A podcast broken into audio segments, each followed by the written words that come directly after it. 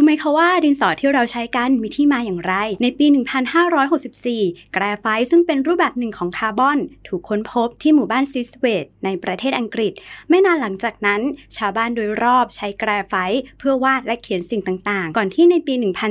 1795 นิโคลัสกองเต้ นักเคมีชาวฝรั่งเศส ได้นำแกรไฟต์ไปผสมกับดินเหนียว ให้ความร้อนพวกมัน และใส่เข้าไปในใจกลางของแท่งไม้ กลายเป็นดินสอแบบที่เราใช้กันในปัจจุบันกองเต้พบว่าระยะเวลาในการให้ความร้อนที่ต่างกัน จะทำให้ไส้ดินสอมีความแข็งที่ต่างกัน ซึ่งเหมาะสมกับการใช้งานที่ต่างกัน นักวาดภาพต้องการไส้ดินสอที่มีความอ่อนนุ่มกว่าดินสอที่ใช้เขียนหนังสือทั่วไป